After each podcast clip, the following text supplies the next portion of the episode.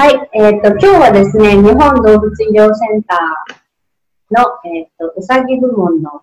リーダーですね、相沢さんに、えー来ていただきました。えっ、と、軽くでいいので、こう自己紹介ですね、えっ、と、動物看護師 として何年目かとか、どんな仕事を、え職場でしてるのかっていうことを、えお話ししていただけますでしょう。はい、わかりました。ご紹介に預かりました。日本動物医療センターの看護師の間と申します。よろしくお願いします。お願いします。今、えっ、と、日本動物医療センターに勤めて、と、プラス、えっ、と、看護師を始めてから、まだ5年目なんですけど、うんえっ、と、今は、うさぎのプロジェクトのチームの、一応、マネージャーのところですね、シニアリーダーとして働いています。えっ、と、あとは、えっ、と、病院の歩行方針のスマイルという冊子の編集長をさせていただいています。うんえっと、なかなかうさぎのその診察室だったりとか、入院室っていうのが、じゃあ猫ちゃんと同じ病院さんが多い中で、うんえっと、うちは別々の、えっと、階で、別々のお部屋で入院室も作らせていただいているので、ちょっとうさぎのお話もいっぱいできたらと思っています。よろしくお願いしお願ます。いします。お願いします。えっと、まず、ふとこの自己紹介を聞いて思ったのが、その、はいなんでこう、プロジェクトごとに分かれているんでしょうそうですね。えっと、一応分かれている動物が、うん。犬と猫とウサギで分かれてるんですけれども、えっと、やっぱりどの動物の飼い主さんもうん。感じることだったり思うことっていうのが違ったりとか、例えば、うんと、猫ちゃんだったり、ウサギちゃんの飼い主さんにとっては、えっと、犬のワンワンっていう声がすごくこう、うん。なんだろう、不安にさせてしまったりとかっていう思いがある中で、うん。えっと、当院では、例えば、こう、猫ちゃんやうさぎちゃんのことを考えて、犬とは違う部屋に、違う階にお部屋を作ったりとか、うんえっと、どれだけその飼い主さんに寄り添った、うんと、もちろん看護だったりとか、診察とかとは別に、どういったものがこう提供できるかっていうのを考える個別のチームがあるような感じ。うんそれはなんか、院長先生のアイデアで、じゃあ分けようみたいな感じになあ、いつ頃からだろう。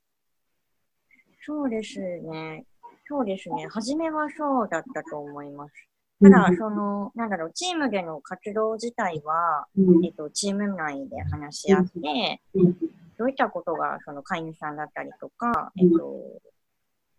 動物のためになるかっていうのを、チーム内で考えて、案を出していくような感じですかね。うん働き方としては。素晴らしい。で、その、相沢さんの特徴、特徴というか、素晴らしいなと思うのが、その、はいえっ、と、プロジェクトリーダーになったいきさつはい。その、ちょっとお話、ぜひシェアしていただきたいんですけれども、はい。えっ、と、どう、その、その、お願いされたときに、はい。えっ、と、どんな流れでお願いされたんでしたっけ？あ、はい。何ですか？どんな流れで、あ、何年目で、みたいな。そうですね。うん。えっ、と、もともと犬だったり猫だったりの、えっ、と、マネージャーさんとかは、もう10年くらいのうん。何年も働いてきたベテランの獣医さんがみんなやってたんですけど、えっ、と、私が5年、だからそのお話をいただいたときは、3年目、4年目の頃に、えっ、と、院長から直々にお話をいただいて、うん。私としては、うんと、もともとウサギを家で飼っていて、うん。で、ウサギがすごく好きだったんですけど、病院に来て、初めの頃はスタッフ自体がすごくウサギを恐れてたんですけど、なんとかそれを克服できないかなと思って、えっと、いろんなスタッフだったり、そのウサギのご家族のことを考えて、そんなことできないかなっていうのをいろいろこうアイデアを出していくうちに、ううんんと、うさぎのことはもうお前に任せようっていうふうに お話をいただいて、うん喜んで押して受けした次第ですね。その時に、その、はいうさぎのことは、ま、その、任せようってなってて、時期が3年目でしたっけ？看護師になって。そうですね、4年、4年目ぐらいでしたかね。はい。それまでに特にこう、どんなところがこう、その、どその、相田さんが頑張っ、どこに特に頑張っていたから、その努力が買われて、こう、まあ、発掘されて、ぜひ、っていう話になったんですかね。そうですね。えっ、と、例えば、初めの頃は、うんと、うさぎに本当に看護師も獣医もみんなこう、体も弱くて、飼い主さんもすごく真面目な方が多いので、対応もすごくこう悩んでいて、なかなかこう、うさぎは苦手なスタッフが多かったんですけど、それを克服するために、うんと、いろいろこう、うさぎさんって本当はこういう、こういう性格なんだよ、だったりとか、実はここを触ってあげると喜ぶんだよっていうのをスタッフが教えていったりとかして、そうですね、あとは進んでうさぎのセミナーに参加したりとか、えっと、うさぎさんのご家族に、うんと、私たちはこういったことを考えてるんだよっていうふうに少しずつ少しずつお話を進めていって、うん。いろいろこう、うさぎが入院した時のご飯だったりとか、看護とか、昔はもう全部同じだったんですね。うさぎが入院したらこの部屋に入れて、ただ、なんだろうな、看護と言っても、どの症例でも同じような看護だっか、うんと、本当はもっとできるんじゃないかなっていうことを少しずつアイデアを出していって、今はご飯もいろんな種類を取り揃えて、うん、えっ、と、飼い主さんからのご飯のご相談だったりっていうのも、看護師が受けれるような仕組みに変えてます。うんその積極性って、はい。どっから、どっから来てるんですかね？性格的なものですか？それとも、なんか、こうなりたいっていう姿があってみたいな。まあ、どっちもかもしれないんですけど、うん、やっぱり、働く上で楽しく働かないと意味がないかなって思っていて、その中で自分が変えていけるものは変えられたらいいなと思って、もともとこのうさぎがすごく好きだったので、どうしたらみんなにそれが伝えられるかなっていうのを、こぞとばかりに積極性を発揮して ああ、なんかこう熱い思いがあって言わずにはいられなかったみたいな。あ、ちょっと音が出なくなる。なんか熱い思いがあって、はい、なんか言わ言わずにはいられなかった。そうですね。あとは、まあ、なんだろう、疲れてる同僚だったりとかを見ていても、うん、みんなで楽しく働きたいよねっていう気持ちをみんなにこう伝えたくて、割と熱いものが あるのが、そうですね。うさぎだけに限らず、それはいろんなところで、うん。と、みんなで楽しく働けたらいいかなっていう気持ちが一番強いですかね。うん。やっぱりそういう相沢さんのすごいこう強い思いがあって、で、それだけでは多分うまくいかないと思うんですけど、うん、日本動物医療センターとかすごいみんなが仲が良くて、はい、そのコミュニケーション力もすごい高いっていう印象があるんですけど、はい、それについてはどう思いますか？そうですね、本当にえっ、ー、と、実習の際も、いろいろ他の病院さんにも行ったんですけど、うん、うちのその日本動物医療センターでは、対等に獣医師と看護師が話をして、うん、えっ、ー、と、じゃあこういうチーム医療をしていこうっていう話ができたりとか、うん、あとは、結構食べ物がすごく仲いいんですよ。結構他の病院とかで獣医さんは獣医さんで看護師は看護師。まあ、取り回取り回って結構部門ごとにたまに話さなかったりとかっていうようなも少なくないと思うんですけど、うちは結構食べ物で仲が良くて、もう休みの日に食べ物でよくいろんな部門が相まって飲み会にしたりとか、あとは結構同期の力が強いですかね。すごくこう同期とは刺激をし合って、お互いにこう、なんだろう、自分が勉強したところは、えっと、同期と勉強会で交換し合ったりとか、うん、それで刺激し合ってるところがすごく大きいかなと思います。素晴らしい。うん、なかなかそういう病院、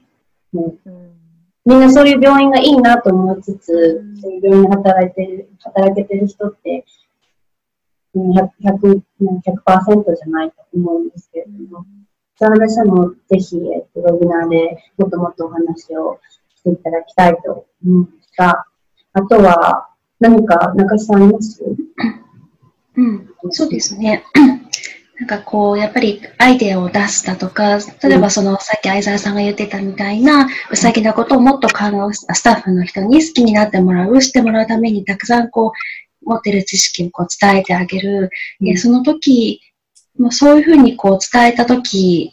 の伝え方というか、それを聞いてもらうための伝え方っていうのも、やっぱり意識してる部分もあったと思いますし、こうしたらいいんじゃないかっていうその意見とか提案っていうのも、こう、相手に伝える伝え方、ただこうした方がいいっていう一方的な言い方じゃなくて、多分いろいろ考えて、こう進めてたと思うんですけども、まあそういうこう、相沢さんなりのその、なんだろう、伝え方であったりとか、その協調性だったりとか、コミュニケーション取り方っていうものをすごくこう聞きたいなと思うんですけど、うん、今日の、まあ、このインタビューで聞きたいのは、その初めてその相沢さんがうさぎのことをスタッフにこう伝え始めた時のスタッフの反応うん、なんかどんな風に聞いてたのかなとか、どういう反応だったのかなっていうのをちょっと聞きたいなと思ったんですけど、どうでした？ありがとうございます。